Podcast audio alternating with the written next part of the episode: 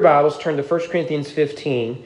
Um, we, we, did, we didn't do this last week, but we, we had started before the uh, study of 1 Corinthians 15. Verse 15, of course, known as the resurrection chapter. And, our, and, and since we're talking about the resurrection and its application on Sunday mornings, we thought we would look at the chapter dedicated to the subject. So, one of the challenges of that is uh, this is such an important theological text that um, many weeks we could easily, uh, to explore what it is on Sunday morning, we could just look here. So there will be probably some overlap, uh, particularly as we start uh, next week. And what you're getting in these first 11 verses is he's just laying out what is to come. And we'll just do the first seven verses. But previously, what we did, we looked at did Jesus actually rise from the dead? Um, and, and Paul makes it clear that that is a historic physical resurrection that is the foundation of our faith. So, what we want to do uh, today is look at how um, what Paul lays out here is the gospel in a nutshell. Um, so, much of this should be reviewed. So, with that, if you will stand with me, reverence of God's word, we'll read the first seven verses. And this material we've looked at before, especially if you've done the uh, new members class. Verse 1 Now I would remind you, brothers, of the gospel I preached to you, which you received, and which you stand, by which you are being saved, if you hold fast to the word I preached to you, unless you believed in vain. For I delivered to you as of first importance what I also received that Christ died for our sins in accordance with the Scriptures. He was buried, he was raised on the third day in accordance with the Scriptures, and that he appeared to Cephas, then to the twelve. He appeared to more than 500 brothers at one time, most of whom are still alive, though some have fallen asleep. Then he appeared to James, then to all the apostles. Last of all, to one untimely born, he appeared also to me. Let's go Lord in prayer. Our Father, we, we ask as always that you would, as we talked about this this morning, transform us um, into the image of your Son. So um, open our entire being uh, that we would become like him. Uh, Lord, what we have here is the very basic gospel. Uh, let it be that none of this is new or unexpected, but what we have heard over and over again and, and having with it being so familiar, let us believe it, apply it, and share it. name your son we pray. Amen. Have you ever considered just how massive of a business advertising and marketing is? I was looking at some statistics this week, and it really is quite astounding. You realize that in the United States alone, there are over 351,000 billboards all around the country. Uh, that is by far the highest number of any country uh, in the world. Google holds about 28% of the online market share of advertising. Facebook controls about 24.5%, which means about half, half of all online marketing are controlled by two uh, companies. Remember that whenever they pass certain discriminatory laws. You know, um, and, and you, you can't advertise. YouTube made nearly 30 million, or I'm sorry, 30 billion dollars in ad revenue uh, in 2021. Uh, in the 1970s, the average American saw between 500 and 1,600 ads per day. It's the 1970s. That number in 2017 increased between 4,000 and 10,000 ads per day. Now, I know what you're thinking is that, that, that can't be true. And that's what I thought. But then I started to think, what is it like, particularly if you live in a city, to drive down the road? What is on windows, cars, billboards, um, YouTube ads, uh, television ads, if you play Candy Crush on your phone, whatever it might be, I do believe that number. Now, obviously, if, if you're in New York and there's 10,000 ads in, you know, in, in, in Manhattan alone or, or Times Square, I guess is what I'm looking for. Um, yeah, but, but I have no doubt each day we do see a couple thousand. Of those four to 10,000 ads you see every day, um, we notice less than 100 of them. And of those 100, we remember only a handful. I bet, I bet that you've had this experience before where someone said, Have you seen the commercial blank? And you say, No, I don't know that commercial. You mean Geico has a new commercial out? And then either they explain the commercial Or you later come across and you realize, I have indeed seen this. We've trained ourselves because we're so inundated with, with ads, we've trained ourselves to block so much of it out. It really is incredible when, when we think, think about it, which means that ads, all of them, go out of their way to get your attention. One of the best ads, I can't tell you anything about the ad. It was a Super Bowl ad. Can't tell you anything about it, don't know the company. They could be pagans for all I know. All I remember is at a Super Bowl party, the television went mute. The ad had no sound. And that was so strange, we all took notice of it. That was their strategy. How can we get people to pay attention to our advertisements? I know what's the one thing that we've never tried no sound, no music, no, no voice, uh, nothing. Really is amazing number of ads that, that, that, we get. The gospel, of course, is not a message that we share, but it, or we sell, but it is a message that we share. And as such, in order to share our faith, we must understand what it is. You go, unfortunately, go to the average Christian and you say, What is the gospel? What is the, the fundamental message of Christianity? And unfortunately, you're not going to get the same answer. Um, much of it is because of ignorance or because of agenda or, or whatever. Uh, but here, Paul actually lays out for us the very simple kernel of the gospel. And if we get this wrong, everything else we believe about the Bible really uh, doesn't matter. Paul, of course, wrote this. We talked about last time. Most believe between 55 and 57 AD. This is roughly 20 years after the resurrection. And I, I used this uh, illustration last time. Uh, 9 11 was about 20 years ago. You and I can give very detailed accounts of it. And if I were to make claims about 9 11, for example, uh, you remember that there were uh, fears of car bombs going off in New York City. I mean, right, right when it was happening, there were reports of car bombs. And, and if I stood up and said, Do you remember the car bombs that happened on 9 11? You would be able to, by your own memory of two decades, say, No, that was falsely reported. You know, why? Why? Because even 20 years, like there are witnesses who can correct the record on it. Same is true here when Paul writes the letter of 1 Corinthians. You remember that 1 Corinthians 15 is an early creed, which means it predates Paul's not just writing of the letter, his arrival in Corinth. So we can date this text that we just read, and we'll look at this evening, within about 10 years of the historic resurrection. That is significant. And that is free, right? I don't know what else to do with that. That is just free information. In 1 Corinthians, Paul deals with uh, a number of dividing issues. There were some palky people in, in Corinth. And so uh, these issues involve uh, factions over their favorite pastor or personality, rich versus poor. They were suing each other. There's theological divisions. And what it is we get in chapter 15 is Paul is discussing the life after death, but more than that, there is this fear that those who died before the resurrection of Christ will not be witnesses of it. They will not be participants in it. And Paul writes to, to explain that the resurrection is foundational to our faith and informs our understanding of the life that is to come, in which we talked about uh, last week, uh, last Sunday morning. Um, and so uh, he begins here in these first seven verses with what is the basic gospel message. And we have a pretty straightforward outline here. Nine things, don't panic. We will get through them quickly. Uh, nine things, what is the gospel? Okay, first of all, the gospel is continual. You see it there in verse 1. Now I would remind you, brothers. Paul makes it clear from the outset that he is not presenting something new. It is false to say that there is Paul's gospel and Jesus' gospel and Peter's gospel. There is only the gospel. What Paul is articulating here is that that which he received, he continues. And that is, that is the practice of Christians from the very beginning. One of the, the uh, benefits of reading church history or doing mission work is that you can read, I don't know, monks of the 12th century, or you can travel to the village of, of Dargol, Niger, Africa, and what you will hear is the same gospel message being preached. Paul's point is that he is not presenting something new, but rather he is presenting to them what he had, he had been given from others. The gospel, therefore, is not subject to an update.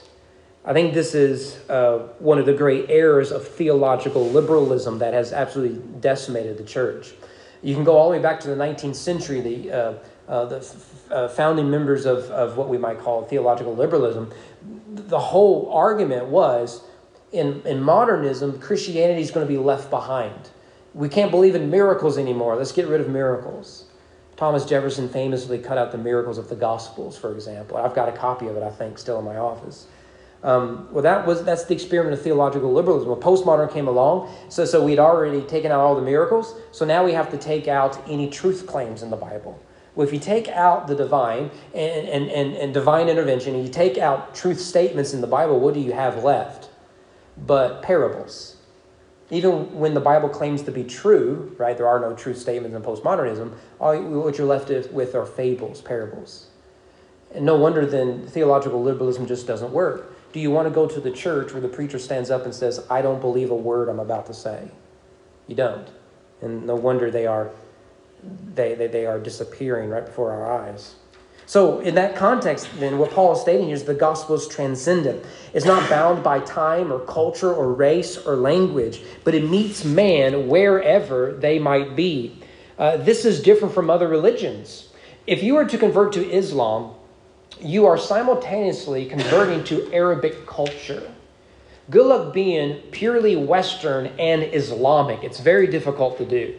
Because with Islam comes Arabic culture. You have to read the Quran in Arabic, which means you got to learn to, to read Arabic. The, the, the, way they dress, their, their political systems, their ideology is, is shaped by Arabic Islamic culture. Same thing is true with, with Judaism. Uh, Judaism has its, its own culture. I would say Mormonism fits this. Buddhism, Hinduism, they all have uh, a, a, unique culture that is with them, often attached to uh, cultural traditions, languages, dress, everything like that. If you go to Salt Lake City right now, it is very religious during the day, it's very secular pagan in the evening. So in the day, you should probably wear a, a suit coat with a white shirt and a black tie just to fit in. Why? It's Mormon culture, right? This is but this is not the case with Christianity. We would not wear Louisville or UK t-shirts if we want to be effective missionaries in Morocco. Those are meaningless terms. University of Kentucky, University of Louisville, the Wildcats, the Cardinals. You know what you would do? You would you would uh, uh, uh, meet some of their sensitivities. Right? You would you would violate those sensitivities.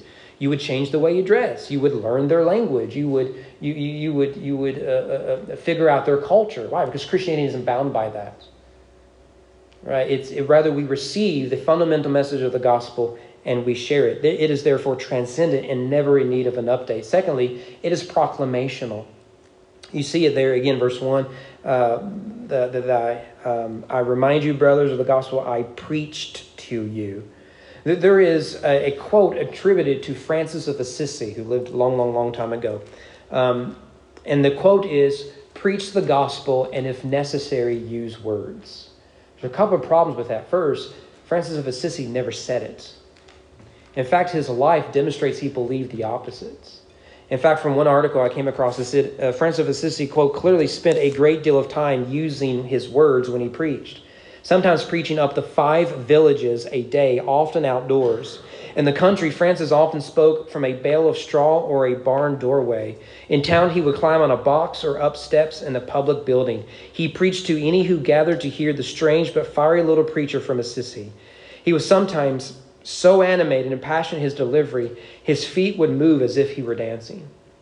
So it's not even Assisi believed what it is that he supposedly said um, uh, supposedly had said. The other problem is it's unbiblical. The Bible is very clear that, that we are to speak the truth of the gospel. Again, theological liberals love this quote because they've taken the gospel and they've, they, they've confused it with justice issues. And so, so Christianity is, or the gospel is feeding the poor.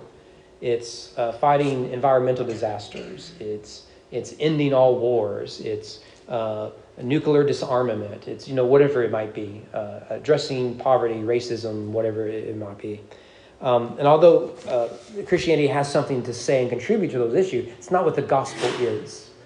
Because the gospel is a story that must be believed, it is a story that must be told. You cannot simply live out a story, you have to tell the story.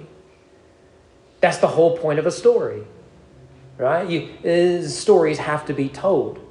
And Christianity is a story. Jesus didn't bring law, he brought grace. And that grace is summarized in the story. And because of the narrative nature of Christianity, it, it, has to be shared. And that is why Christianity has always emphasized preaching and evangelism. When Christianity started and the Holy Spirit came down, what's the first thing that the Apostle Peter did? He did not form a committee. He did not, he did not form a uh, organization that fought crime or poverty. He stood up, preached. He explained what happened. Christ died, Christ risen, spirits come, repent. Right? He preached.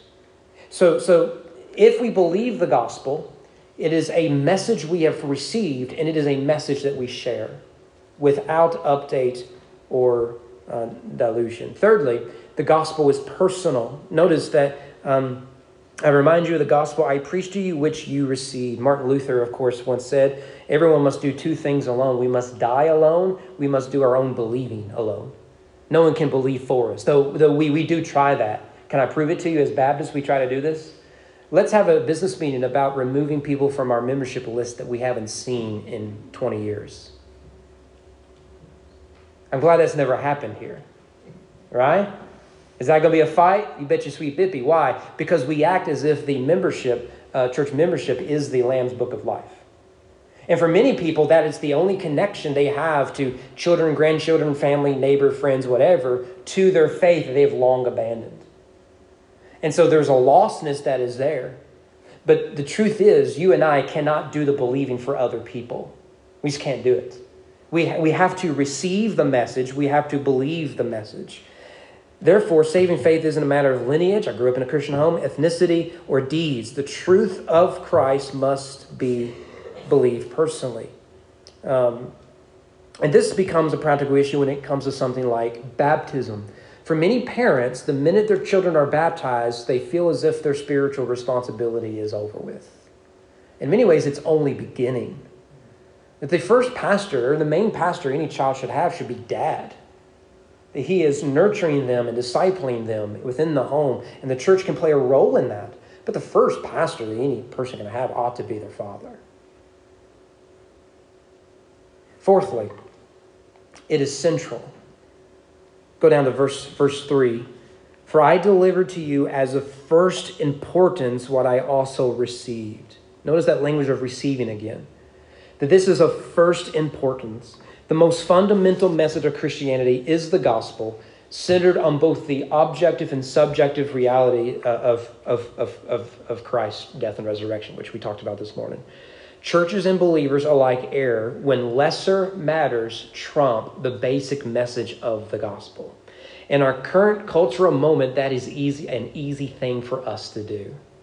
It's an easy thing for us to do. Does anyone remember? Um, think the year was 2020, and I think what happened was called the coronavirus. You remember that? We spent a lot of time talking about masks and being open, being closed, social distancing. And one of the challenging parts, I remember meeting with staff and deacons and everyone else, is, is there is no easy way to navigate this because we are so driven by politics and power that what you said about, I don't know, hand sanitizers was a reflection of your politics. And it just behooved me. Behooved me. Right? Um, and if you if you did X, that means you're a woke liberal. If you did Y, that means you're a crazy uh, conservative, right? And, and you, you just couldn't do that. Um, and it was difficult to navigate those things. And by the way, most of that hasn't gone away. We don't use the language of COVID, it's just gone in other directions. Um, and um, there are countless issues like that that can distract us. Um, I remember someone asked me about a certain politician, and I confess I'm not really a big fan of this certain politician. And they, they go, Well, I didn't know you were a lefty or you know, something like that. And, and I thought, You can hold two things at one time. What, what you assumed was if you're a Christian, therefore X politically. It's not always the case, just not the case. Um, and what we do is we confuse the gospel with lesser things. I found this to be a helpful um, way to, to, to, to, explore these issues is uh, in a helpful book by Kevin DeYoung and uh, Greg Gilbert. Um, I think it's called What is the Mission of the Church? I got it in my office. Um, they, they said that one of the, the, problems with this is is there is the narrow gospel and there's the broad gospel. And what they mean by that is what Paul lays out here is the narrow gospel. You must believe these things to be saved. Christ has died for your sins and was risen from the grave. You have to believe that. That's the narrow gospel. Right? Do not change that, do not add to it, do not take anything away, the narrow gospel. Then there is the broad gospel. Here, what they mean is these are broader implications of the gospel. And so, what we may use is language like um, a, a, gospel issue. So, I think racism is a gospel issue. Anyone who can see that a Middle Eastern man died for you and somehow has a problem with, say, people of color, right? You have just fundamentally denied the gospel. Or, or you can take something like poverty or something like loving your neighbor and what that looks like, right? these are broad issues. Now, there can be differences within how we navigate these things. How do you solve poverty? I have no idea. Human history has been around for 10,000 years, and we still haven't been able to figure that out. So we can have, there's room for disagreement. But what we do is we think the broad gospel is the narrow gospel. Or we think that if you discuss the broad gospel, you're denying the narrow gospel. That, that's not it at all. But Paul comes and says, the very most important thing is right here in, in, in verse 3 Christ died um, for our sins. So the next thing is uh, it, that the gospel is Christological. Without Christ, there's no Christianity. I don't know if you could tell that or not. There is an ad, to go back to the ad illustration, there's an ad, it's a pharmaceutical ad. And I can't tell you the medicine. If you take it, I'm not making fun of you. Um, it, it, it got my attention. I just don't remember the details, okay? It says, so let's, let's call this medicine XYZ. And it says, and, you get to the part where it tells you all the side effects, what to do, what not to do. It says, if you are allergic to X, Y, and Z, don't take X, Y, and Z. That was, that was, that's a real line in it. I would have never have come up with that myself. What lawyer sued who to force them to put that in the small print? Right? That's absolutely incredible. So, yeah, you, you, if you don't have Christ, you don't have Christianity. But the fundamental understanding of who Jesus is lies at the center of it. Jesus is not your homeboy, your co pilot. Jesus is the God man, the second person of the Trinity, the eternal one with the Father, who added to that of his nature humanity, and, and, and he is both our creator and redeemer. He is present in the old, he's present in the new, he is present even today. And there is a man sitting at the right hand throne of the Father named Jesus of Nazareth uh, who has conquered death. He is our high priest. He is our mediator. He is Christ. And, and, and at its center of Christianity is, of course, our Savior Christ. And so that is who he is, but what did Jesus do? So the gospel isn't just Christological, it's penal. It's penal in its substitution, substitutionary. Notice verse 3 Christ died for our sins. Note the language for. For implies substitution. Christ died, that's the penalty. For, that's, that's the substitutionary part. He died the punishment of sin, uh, taken upon him his shoulders the wrath of God reserved for us due to our sins, and, and he died in our place and for our sins. Very evident here what Paul means. Now, every religion has a personality attached to it. Of course, Islam has Muhammad, Joseph Smith in Mormonism, Abraham, Moses, David in Judaism, Buddha in Buddhism, the Dalai Lama in Tibetan uh, Buddhism, the current Dalai Lama, supposedly the 14th. But what sets Jesus apart is not just who he is, but what he has done. And, and Jesus paid a price we did not owe because we owe a price that we cannot pay, you've heard me say. And so I think one of the best examples of this is the story of Barabbas. Jesus suffers the, the legal crime of insurrection that was reserved for Barabbas. Barabbas was probably a revolutionary, maybe even a zealot. And so when Pilate brings up the guilty and the innocent.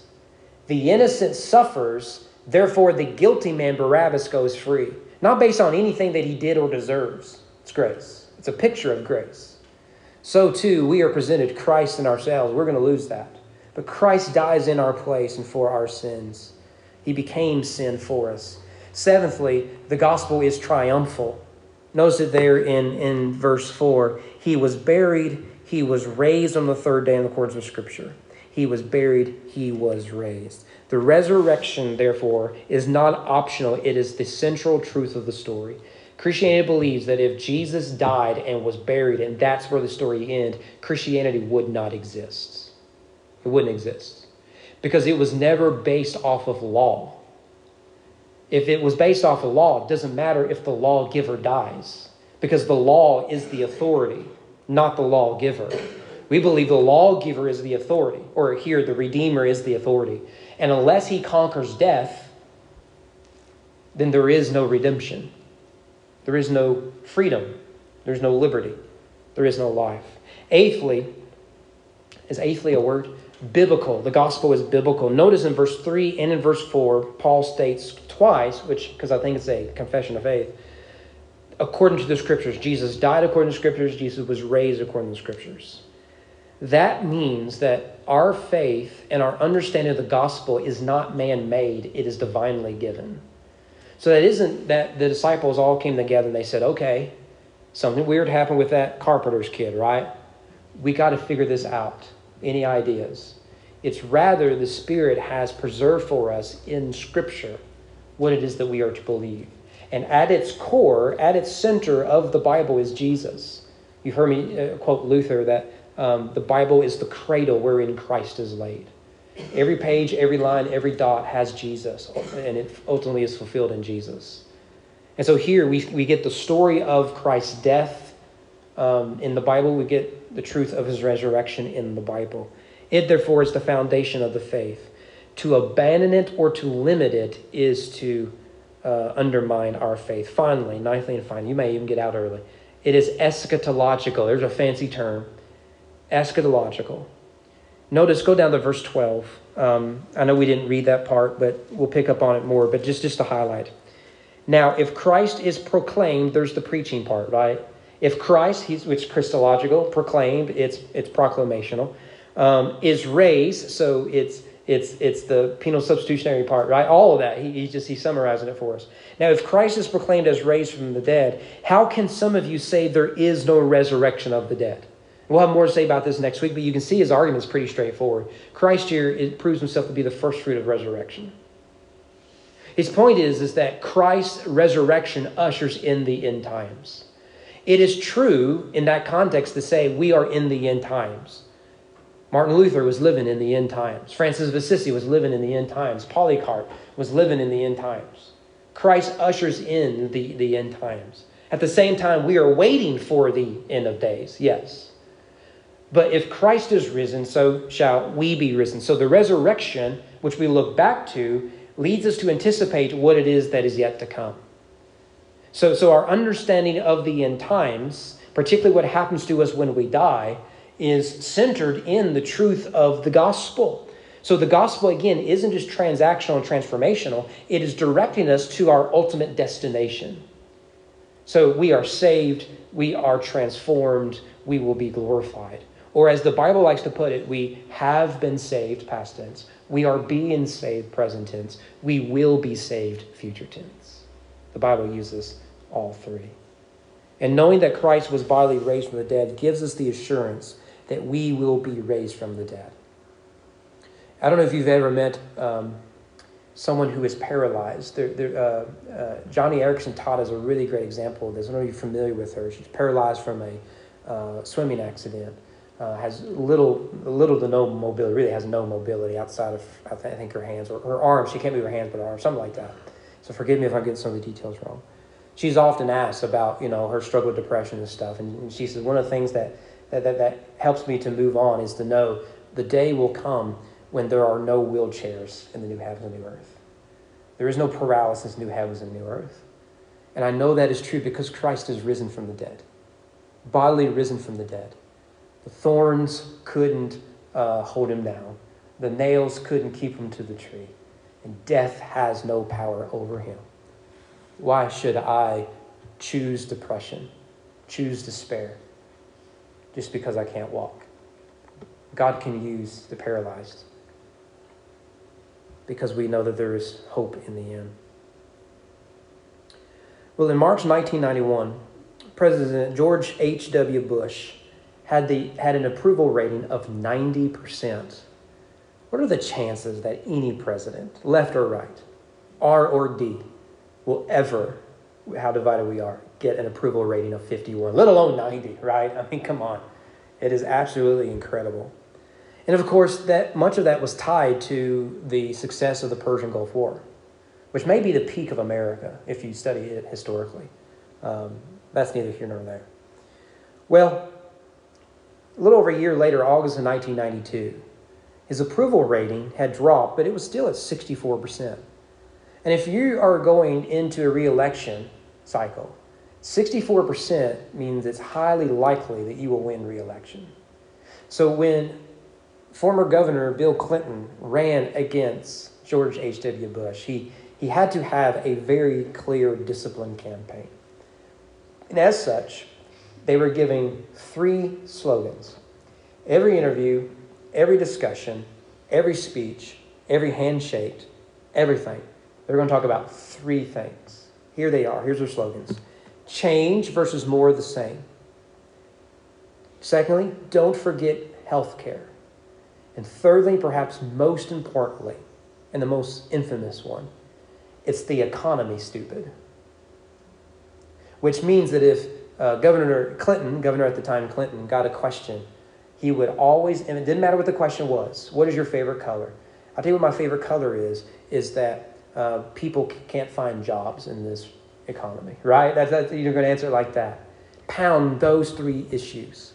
Don't change it, don't update it, don't forget it.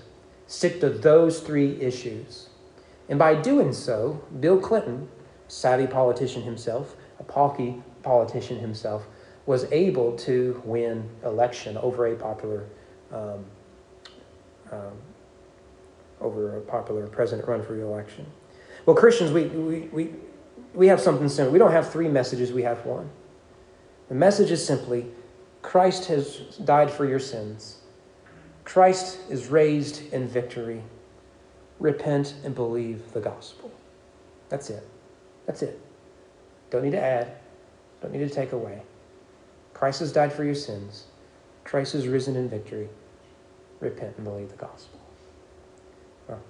Let's go to the Lord in prayer.